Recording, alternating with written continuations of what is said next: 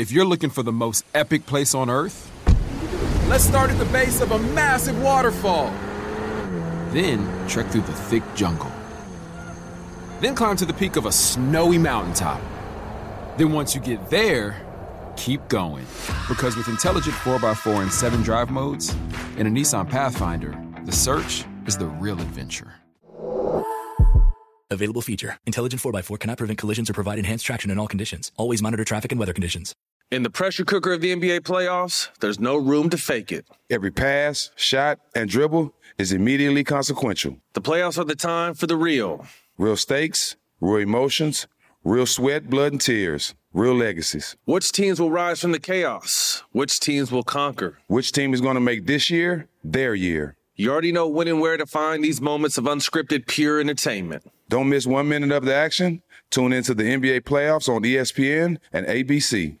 Got my Prevnar 20 shot. It's a pneumococcal pneumonia vaccine. For us, wise folks, it helps protect. I'm 19, strong, and asthmatic, and at higher risk. Get vaccinated. But but nothing when grandma speaks. Grandson listens. 19 or older with chronic conditions like asthma, diabetes, or chronic heart disease, or 65 plus, you may be at higher risk for pneumococcal pneumonia. Prevnar 20 can help protect you with just one dose. Prevnar 20 is approved for adults to help prevent infections from 20 strains of the bacteria that cause pneumococcal pneumonia. Continued approval may depend on a supportive study. Don't get Prevnar 20 if you've had a severe allergic reaction to the vaccine or its ingredients. Adults with weakened immune systems may have a lower response to the vaccine. Side effects include pain and swelling at the injection site, fatigue, headache, muscle, and joint pain. For full prescribing information, please call 1 855 213 2138 or visit Prevnar20.com. Ask your doctor or pharmacist about getting vaccinated with Prevnar 20, even if you've already received another pneumococcal pneumonia vaccine.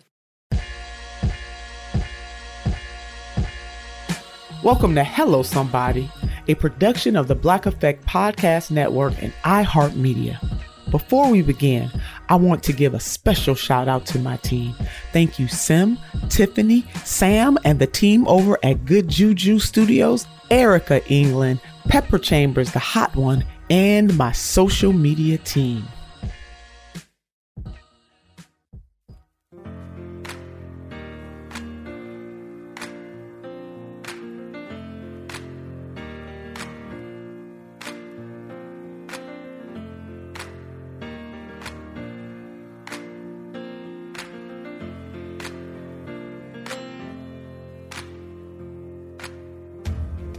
Today on Hello Somebody, I have the world renowned professor, intellectual himself, Dr. Eddie S. Glaude Jr., and he is the James S. McDonald Distinguished University Professor and the Chair of the Department of African American Studies at Princeton University. He is the former president of the American Academy of Religion, the largest professional organization of scholars of religion in the world.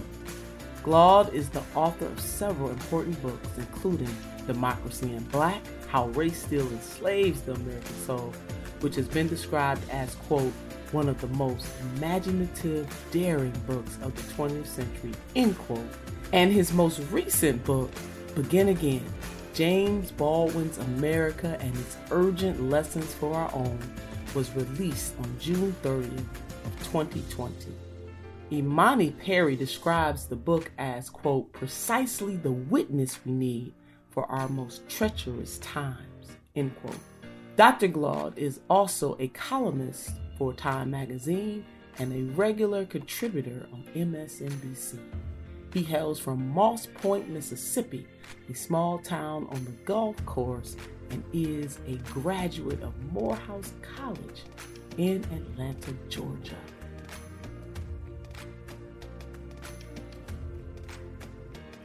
I got two world renowned academics, Doc, because they're going to say, wait a minute. Ain't that the way you introduced Dr. Cornel West? well, I'm a student. yes, I was going to get that in there. Yes, yeah, Dr. Eddie yeah. Glaude is a student. See, I, I the intergalactical intellectual himself, Dr. Cornel West. and I got the world renowned intellectual, Dr. Eddie Glaude. Dr. Glaude, welcome to Hello Somebody.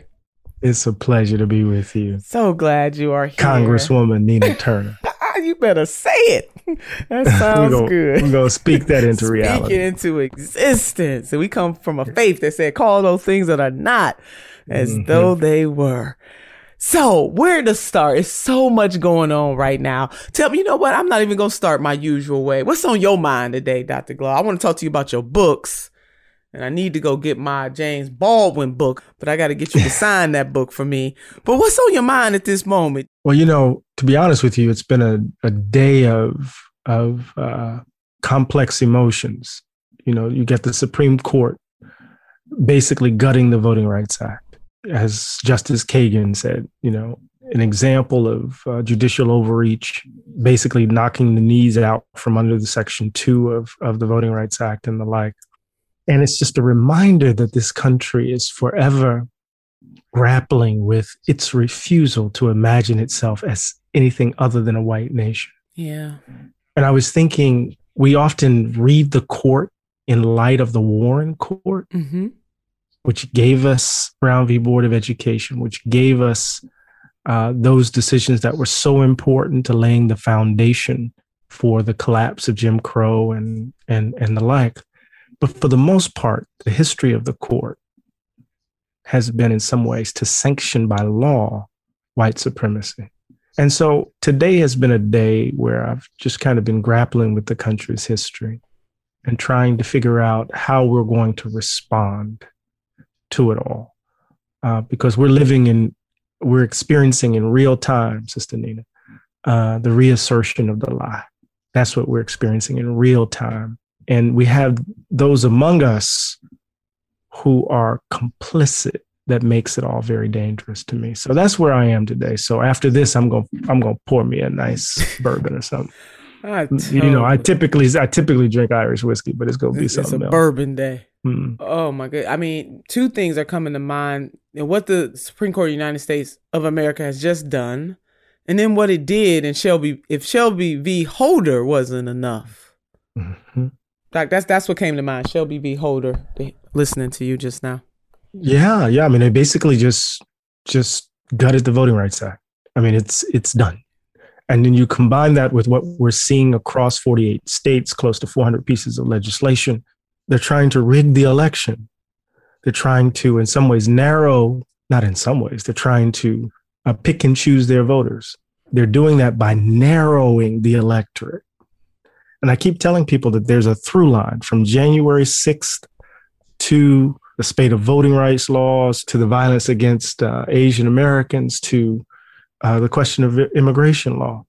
And the through line is this absolute terror and panic about the demographic shifts of the country. It's a backlash. Oh, it's a betrayal Yeah. more than a, you know, it cuts even deeper. Yeah. So Shelby v. Holder, the Supreme Court challenged, in my mind, the United States Congress Mhm. to do something about it. And we find ourselves with two very important bills pending in the United States Congress as of our interview with one another. Mhm.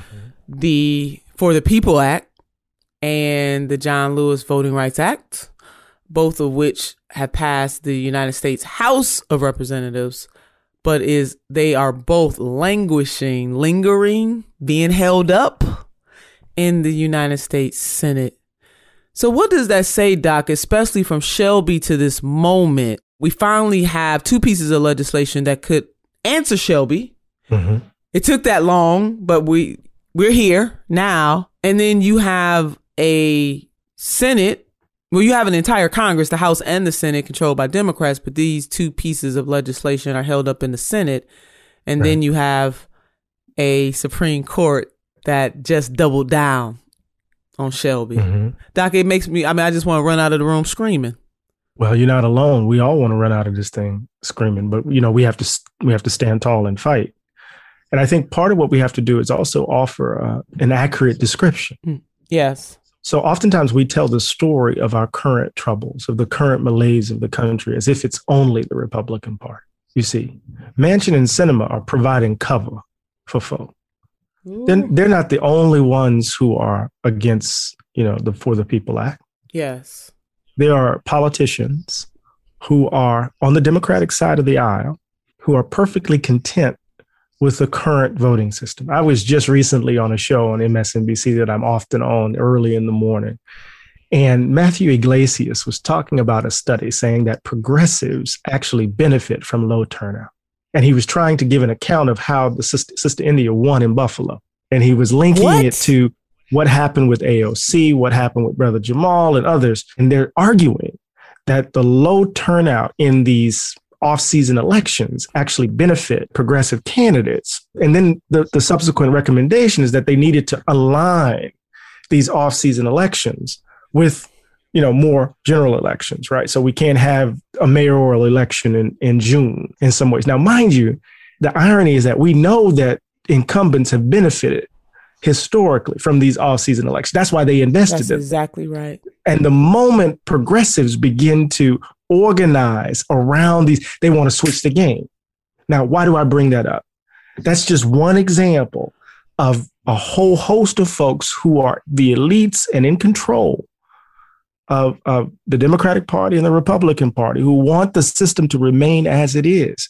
And so Sinema and Manchin can be out because they're not going to take a hit. But you got some other folks who are in that Senate who are on the Democratic side of the aisle who don't want the For the People Act either. They don't want to get Citizens United. They don't, they don't want the other components. And so part of what we have to do is tell a thicker story about the nature of the problem we face. That's it. And, you know, sometimes it becomes difficult because of how crazy and heinous the other side is that we don't understand how the elements within the Democratic Party have produced this world that we're in. I'll put it really quickly this way. If the age of Reagan is collapsing, then Sister Nina, the Democratic Party that was created in response to that age has to collapse too. But folks don't want to don't want yeah, that to happen. The yin and the yang. It, it yeah, has to. Exactly. Oh my God! I, listen, people are listening to us, so they can't see me, but you saw my reaction when you, I'm like, wait a minute, wait a minute, wait a minute, wait a minute. Did this brother on TV connect the winning of progressives to low voter turnout? He showed did. And, and this is why progressives are winning. They not winning because they got a different vision. They not winning because they are speaking to the suffering of people. They are benefiting from a low. I'm we can't make this stuff up. That's why I had to, I pause. So when people hear that pause, I'm I, I, was looking at Dr. Glaude like, what you say? So I just had I had to voice that, uh, realizing mm. that folks cannot see us. I, I, I Lord have mercy, we cannot make this stuff up. But you're right, Doc. and it's harder now. You know, to me, social media is an awesome opportunity to communicate with people all over the world. Mm-hmm. Create your thoughts, share information. But at the same time, social media can be a very vicious place. And in some ways, I do believe we've lost our capacity to critically think for ourselves and we glorify individuals and the persona of individuals instead of launching a critical critique. And we are not separating ourselves from the two political parties. In other words, the two, the the the dominant beliefs or uh, actions of the two political parties dominate or seep into everything that we do as a people in this nation. So much so that people don't think beyond the club or the team that they're on. So they don't yeah. call out. You're not gonna call out your team, even though you know your team is wrong, and that's on both sides. And I just think that social media has a lot to do. It's not the only variable, but to me, it's one of the variables. Well, you know, I mean, social media can be at once a couple of things, right? It has this leveling impulse, right? That it allows for uh, everybody to have their own micro reality television show, right? You can just simply you can provide content just by taping your life. That's all you gotta do is watch TikTok and you see all of this content. You see on Instagram all of this content that people are producing in their daily, and it's brilliant in some ways. And you can also use it uh, to organize people, right? Uh, to to mobilize folk, right, in interesting sorts of ways. But it also carries with it the dangers of democracy. This is what you know Edmund Burke talked about, right? That democracy always brings with it the dangers of the mass. Yes. Right? That that you're going to get this cruel and uninformed mob, and there's this sense in which social media allows for um, a certain kind of herd mentality. It, it's not reducible to it, but it can allow for it you know, I get it every single time I tweet something critical. Oh, you didn't vote for Hillary Clinton. You're you're re- you're the reason why all of this is the case. And da da da. It's your and fault you know, too. Yeah, it's, I, I thought you know, it was just my fault. No, we get it all the time. All the you know, I'll never forgive you. And I'm like, well, when you become a real human being as, as opposed to a bot, I, that will bother me. But but there, you see all of this stuff happening, and so part of the danger of the current moment right? And I'll, I'll say this in a way that, that, that I hope makes sense is that seriousness has been under assault. People only want quick clickbait. They want surface That's reading. Right. They don't want to settle and think. Many of us don't, at least. And so it becomes very difficult for democracy to work when you got misinformation flooding the public domain every single day. And then you got people who want to move quickly. They don't want to sit. Right. You can even, you know, just think about how recount with my good friend John Heilemann works. You know, it's just videos of news, quick, Axios, quick. People don't want long form. They don't want to settle in. So it becomes very difficult to have these very, you know, these thoughtful interventions to say, slow your roll. This ain't just a Republican issue here right? That the problem with corporate corporatism in America isn't reducible to that side of the aisle. That's it. Right. And then to say to some folks, uh, white supremacy is not the possession of only loud racists. You better say it. Not just tiki torch. They saying just about people walking through the street with tiki torches. It's some folks walking exactly. through smoothly undercover. With Brooks Brothers you suits. better talk about it. And it's not relegated to one party. I mean, even Dr. King and Minister Malcolm X and a lot of our great activists of the 20th century in particular warned us about this and also warned us about this moment. To me, Doc, it almost seems as though there is a worship of the political parties that we can't escape. And and those of us who elevate our thinking and our critique above a party has somehow betrayed the party. And meanwhile, folks in high positions that are talking about betrayal of a party don't understand that this whole system has betrayed people, real flesh and blood. Well, see, this is why we need political poets, you see. And what do I mean by that? So, one of the interesting things about our current moment, the insidious things about our current moment, is the all out assault on the imagination.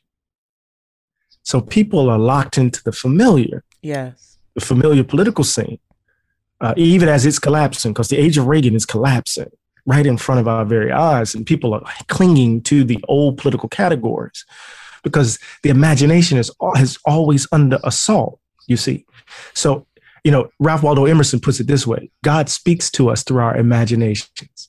And whenever I use that formulation with my students, I say, well, if God is speaking to you through your imagination, then what does the devil do?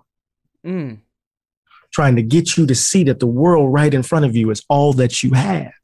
So part of what the poet's task is, not the poet in terms of the one who's doing writing sonnets or da da da da, but the poet's task is to expand our imaginations, to give us a different kind of vocabulary to understand our circumstance, to give us a different kind of language to speak to our experience. I'll give you an example. There's nothing in the condition of the slave, of the enslaved that would leave her lead her to believe that she could be anything but a slave. Come on. But there's a moment where she could look in the eye of someone right in front of her and see the glimmer of love.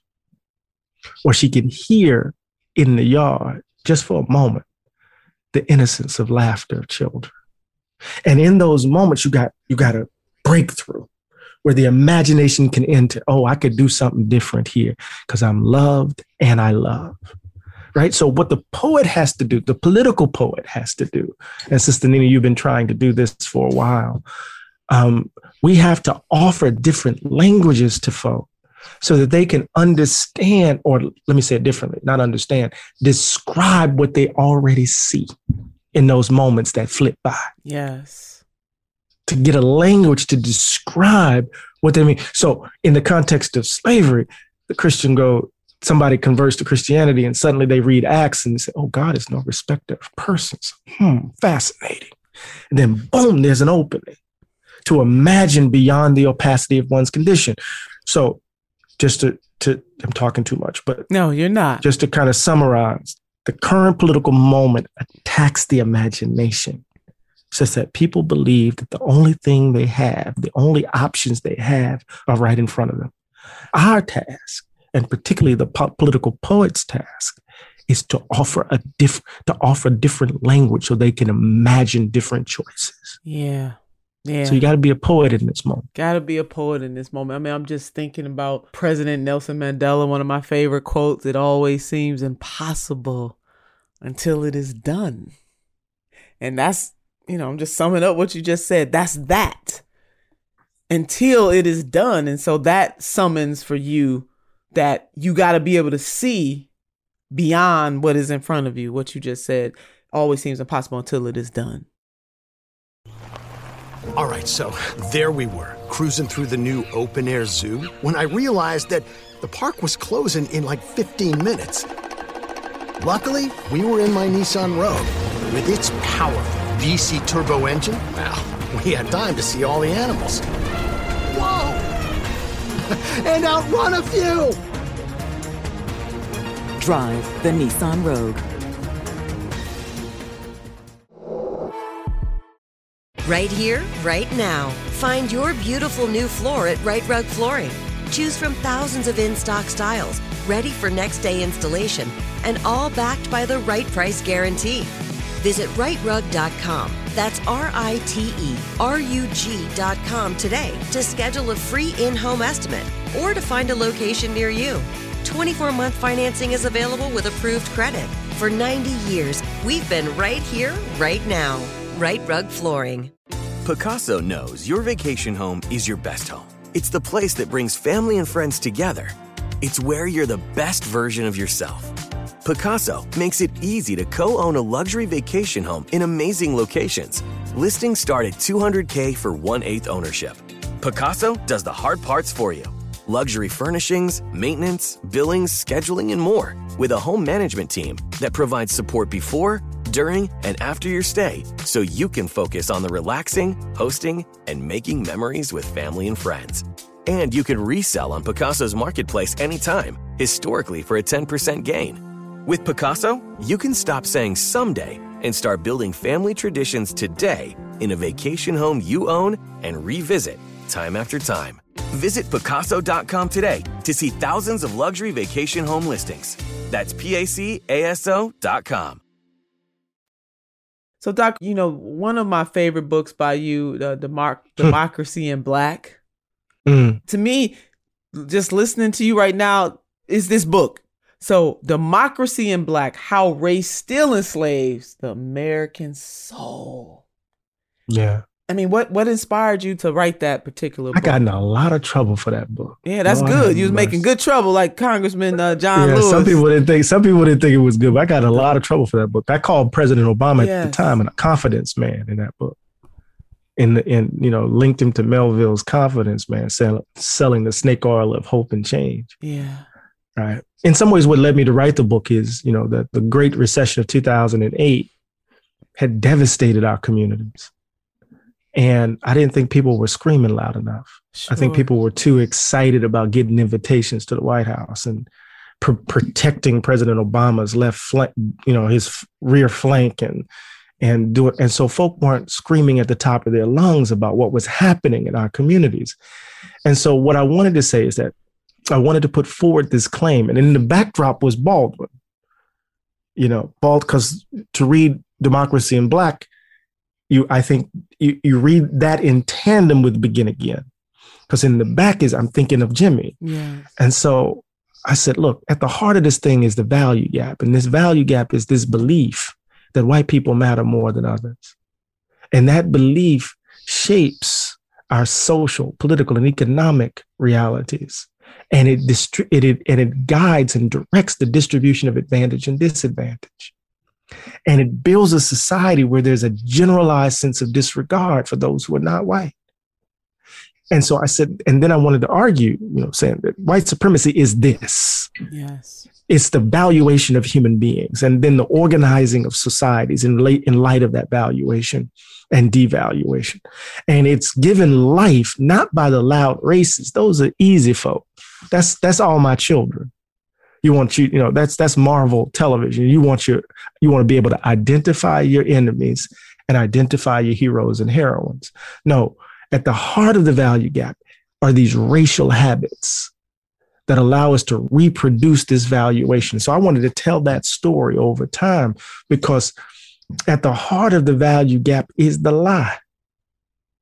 And the lie is this belief that America is this shining city on the hill, that it is this example of democracy achieved. Baldwin put it this way in a book, in an essay he wrote entitled The White Problem. He said, I mean, I'm paraphrasing him here.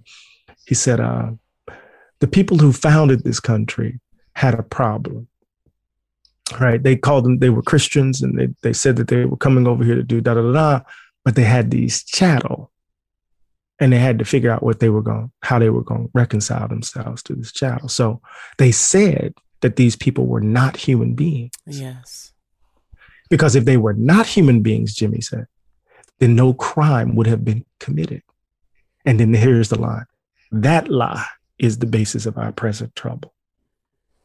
And that lies at the heart of the value gap. Yes. That's democracy in black. That's begin again.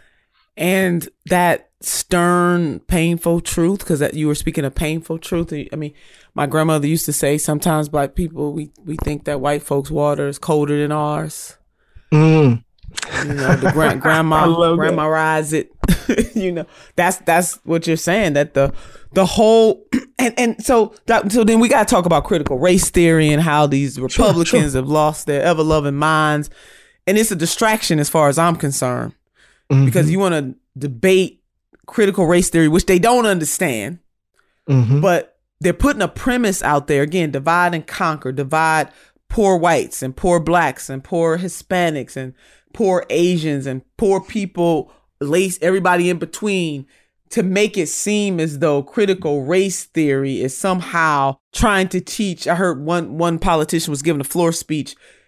He said something like, and I'm paraphrasing him, trying to guilt white children, you know, white children into feeling yeah. bad because they're white. Yeah. No, that is not what critical race theory is. And I think in many ways, your book, Dr. Glaude, Democracy in Black How Race Still Enslaves the American Soul, speaks to this moment about critical race theory indirectly. And I don't know if you were thinking about the term critical race theory when you wrote it, but mm-hmm. your book is very timely for this moment that we're in, in this whole debate, this red herring. So they don't have to do do their jobs on Capitol Hill. Because anytime you got time to read Dr. Seuss mm-hmm. and then debate critical race theory that you know nothing about, you got too much time on your hands and you're not really doing the real work of feeding folks, shoring up small businesses, dealing with the COVID pandemic, dealing with the climate chaos. There's a whole bunch of other stuff that they could be doing instead of uh, worrying about and demonizing critical race theory. But your book reminds me very much of this this debate right now they're doing what they want to do, though. I want to be clear. While we're talking and debating around critical race theory, they they're trying to disenfranchise us. Yes. So look, I agree completely with you. It's a distraction, and there's no reason to have an argument with any of these people about the meaning of critical race theory because even if I were to offer a, a, robust description of its origins and its meanings, that doesn't matter. They don't care if they're wrong in how they're describing critical race theory. It's a catch all phrase for their attempt to reassert this history that that allows them to be innocent. You see? So part of what we get caught up in, no, you're wrong, and we want to argue about the particulars. No, the, the question is not whether or not they got critical th- critical race theory right. The question is why are you invoking it? What are you doing? And what they're doing is getting us to focus on that red herring, yes. as opposed to what they're doing, and that is disenfranchising us. 48 states. Ohio is one of them. Close to 400 pieces of legislation. We're arguing around critical race theory while they're passing legislation that's going to make it harder for us to vote. They playing chess so, and we playing checkers.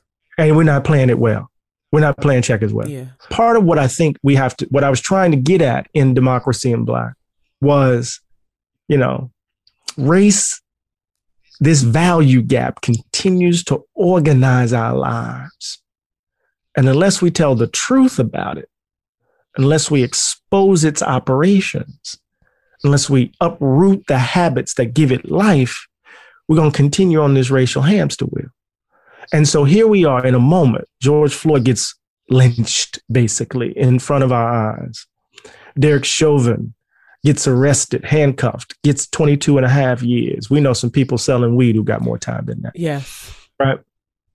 Right. Some of my close partners selling weed got got got more time than that. And you know, I'm I'm not I'm not I'm not an abolitionist, and so I don't want to, you know, just kind of say I'm not a carceral person either, right? So the answer to injustice is not always locking people up, but we I'm just using it as an example Sure. of of the bias inherent in the system.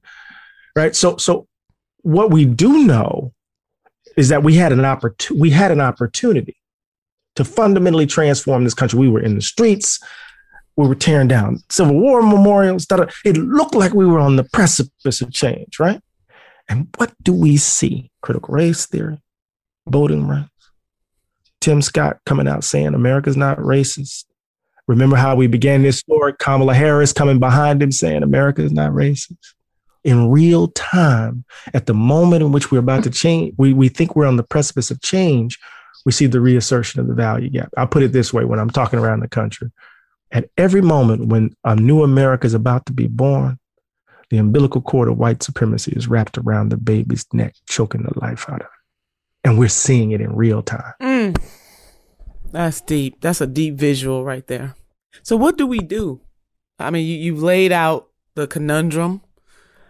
You certainly laid out the history repeats itself. You know, there's several lessons Mhm. that we can take from this lecture that Dr. Eddie Glaude has given us.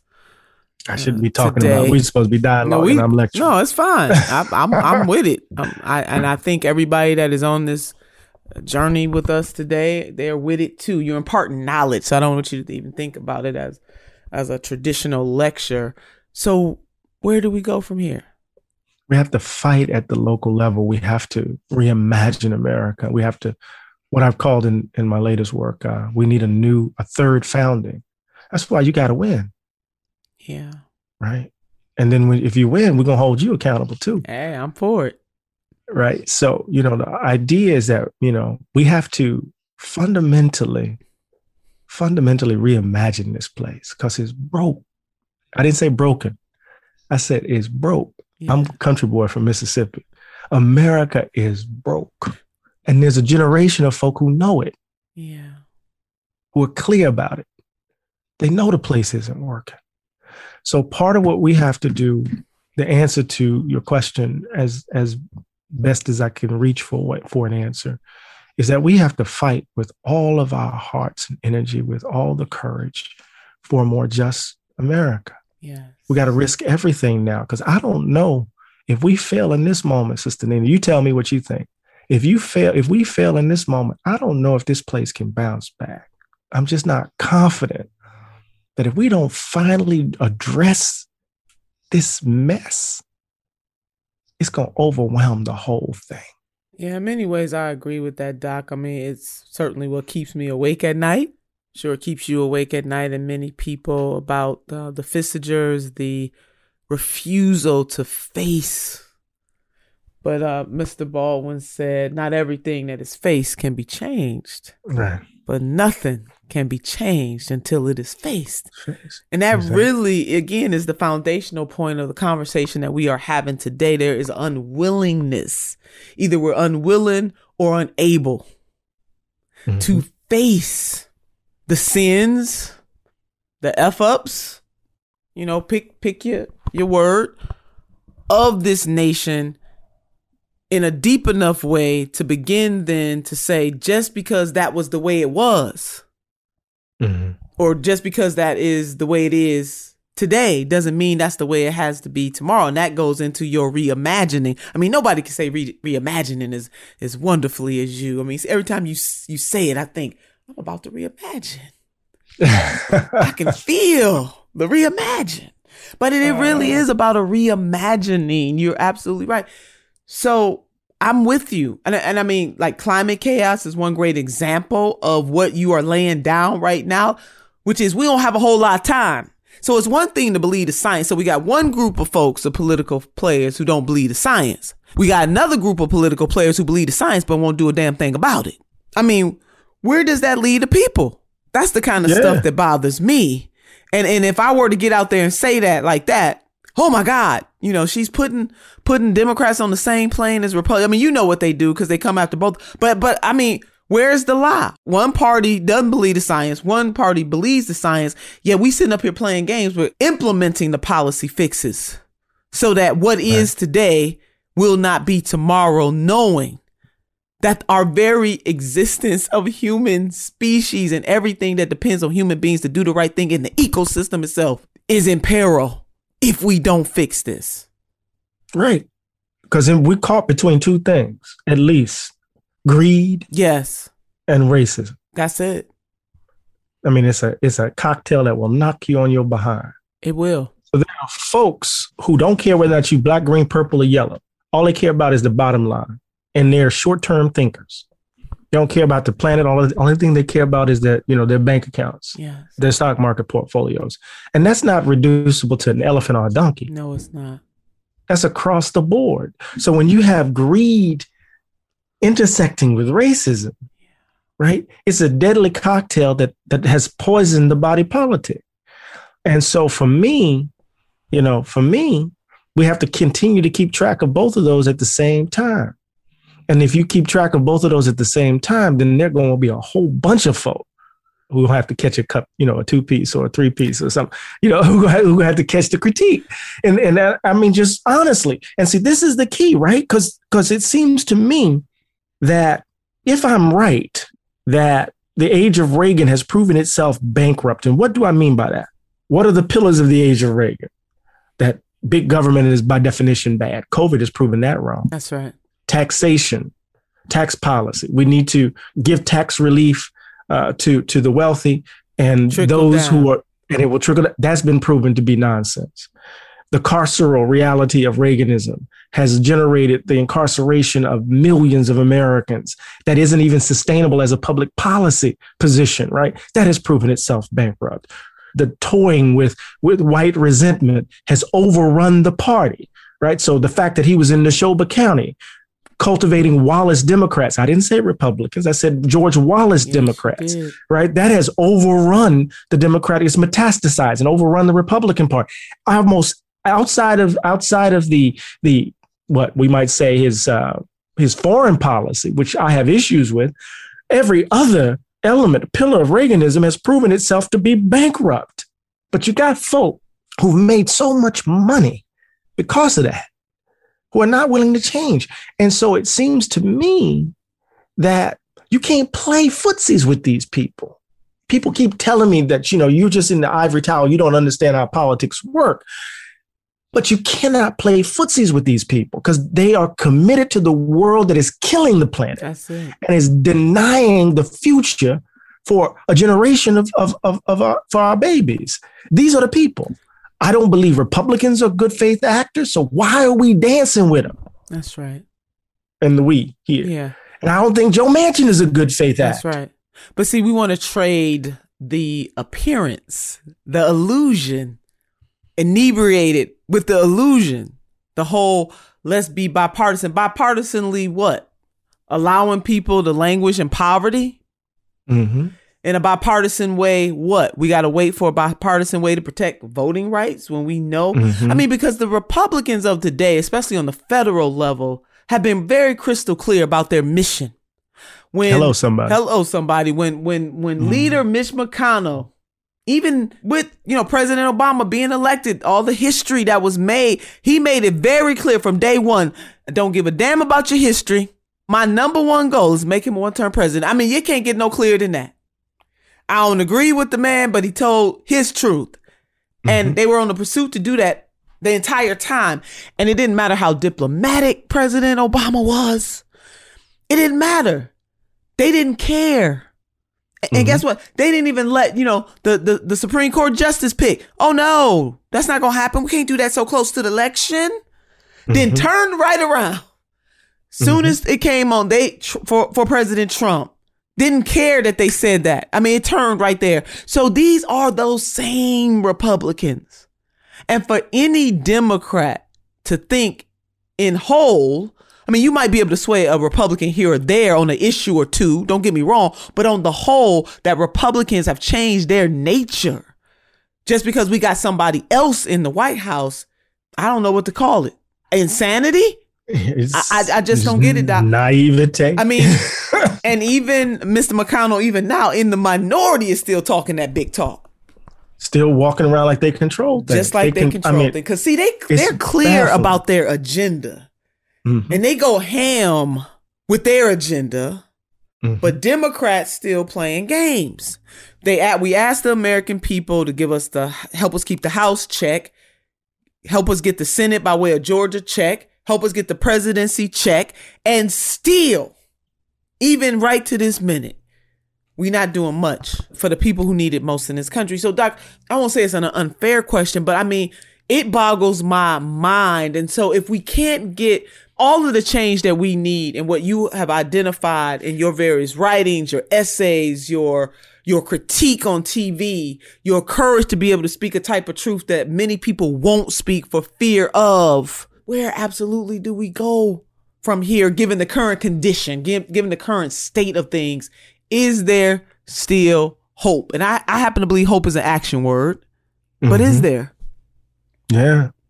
You know, Jimmy Baldwin says I call him Jimmy because you know he's been walking with Oh, me. I know. I know. I keep his I keep his uh, Saint candle right next to my and my then he joint. right there on your bookshelf, all over the yeah, place. Yeah, you know. So so, but he says hope is invented every day.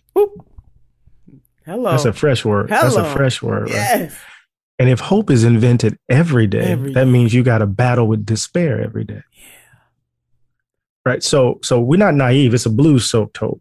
So what do we need to do? We got to keep fighting, right? We got to keep fighting at the local level, at the county level, at the state level, and at the at the national level. Um, and we have to we have to produce people who are going to. And I'm I'm not just reducing it to politics, but we're going to talk about it for a moment. We have to produce people who are going to run for office, who are going to come in and fight for the vision of America that we that we want. And we got to hold these people accountable Yes. who are really clinging to the status quo. So the only way we're going to even get any traction is that we're going to have to fight like the world depends on it. Like our lives depend on it. Exactly. You're going to have to fight like, you know, somebody done cussed your mom. I know that's right. You had I was about to say like Big Mama. Like yeah, you're gonna have to get. We're gonna have to get down with, the, you know, Yes. and and part of that involves right being very clear about where you stand. I'm very clear that it's not to me. It's not about Republicans or Democrats. It's about everyday ordinary people. That's right. And if a if someone who calls themselves a Republican evidences a concern for everyday ordinary people, and bringing forward policy uh, positions that will impact the lives of everyday ordinary people, okay, it's time to talk. can work. We can work, but I'm not interested in because I think we're post party. At least we got to be. Yeah. I understand what it means to run for, you know, given a two party system. But, you know, as Dr. West used to tell me, we got to wear these things like a loose garment Yes. you know, and and really, really fight for the world. So so the only thing, the only answer to your question, right? Because there's no, there's I can't give you any guarantees, is that we got to fight like our lives depend on for the world that we we we we want. That's gonna mean that when they call us all of the names, when they come after us, right? When the when the powers that be unleash all of this stuff at us, right? You got to steel your spine and continue to fight. That's what we have to do because the stakes are that high. Baldwin knew when he stood up for those those young people who were crying Black Power, Yeah. because he saw them. He saw Stokely Carmichael in Alabama, in Mississippi. He knew them when they were young students at Howard. He saw them when they were in the bowels of the South in Selma. He knew that they were committed to nonviolent discipline. Stokely Carmichael said, Kwame Ture said he never broke nonviolent discipline but once. And that's when a police officer attacked Dr. King. Yeah. So when he said that when those young babies started screaming Black Power, he knew why they did it. Because the country had betrayed him. The country produced that. And he wasn't gonna, he wasn't gonna d- betray them. And what what happened? He never won an award. never got the National Book Award, never got the never got the Pulitzer, never got the Nobel because he knew what the costs were. We got to fight. We have to fight. Fight for the world. That means we're going to fight for a living wage. We're going to fight for student loan for student loan relief. We're going to fight for serious criminal justice reform. You got people who claiming to be claiming to be down with with what we're trying to do, and they're going to give up qualified immunity. What the hell? I know. I mean, we can just go down the line, right? We're going to we got to fight for the world that we want. That's right. I mean, I, I know I'm preaching to the But choir, that's it. Go ahead. Sometimes the choir need to be preached to. Amen. Let's go on past the plate. or as the preacher will say at the end of service, will you come?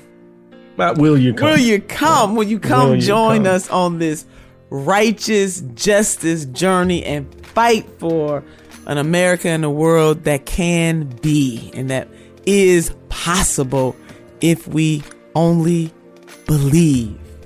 A reimagining. Oh my God, to have Dr. Eddie S. Glaude Jr., the James S. McDonnell Distinguished University Professor and Chair of the Department of African American Studies at the Princeton University. It is always, always, I mean, he taking us to church and taking us to school all at the same time. Doc, it was so great to have you with us today on Hello Somebody. It was my pleasure. And you know, we cannot wait to see you get sworn in. Uh huh. It's gonna be so dope. I can't wait.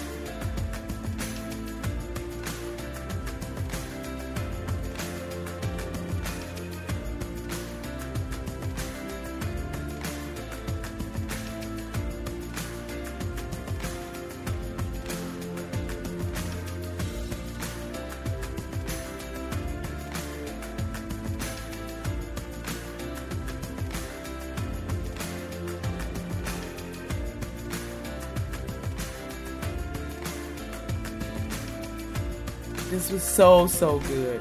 So good. Hello Somebody is a production of iHeartRadio and the Black Effect Network. For more podcasts from iHeartRadio, visit the iHeartRadio app, Apple Podcast, or wherever you listen to your favorite shows. In the pressure cooker of the NBA playoffs, there's no room to fake it. Every pass, shot, and dribble is immediately consequential. The playoffs are the time for the real. Real stakes, real emotions, real sweat, blood, and tears, real legacies. Which teams will rise from the chaos? Which teams will conquer? Which team is going to make this year their year? You already know when and where to find these moments of unscripted, pure entertainment. Don't miss one minute of the action. Tune into the NBA playoffs on ESPN and ABC.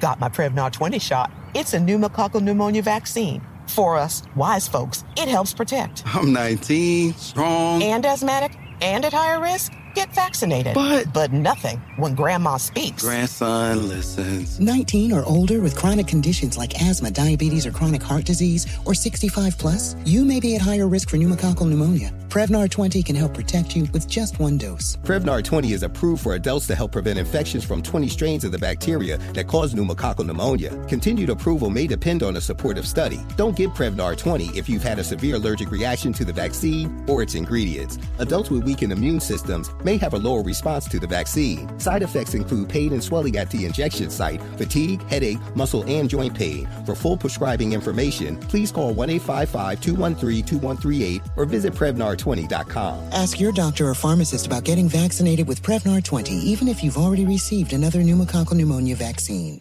Right here, right now. Find your beautiful new floor at Rite Rug Flooring.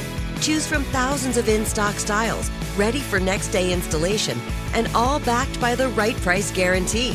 Visit riterug.com. That's R I T E R U G.com today to schedule a free in home estimate or to find a location near you. 24 month financing is available with approved credit. For 90 years, we've been right here, right now.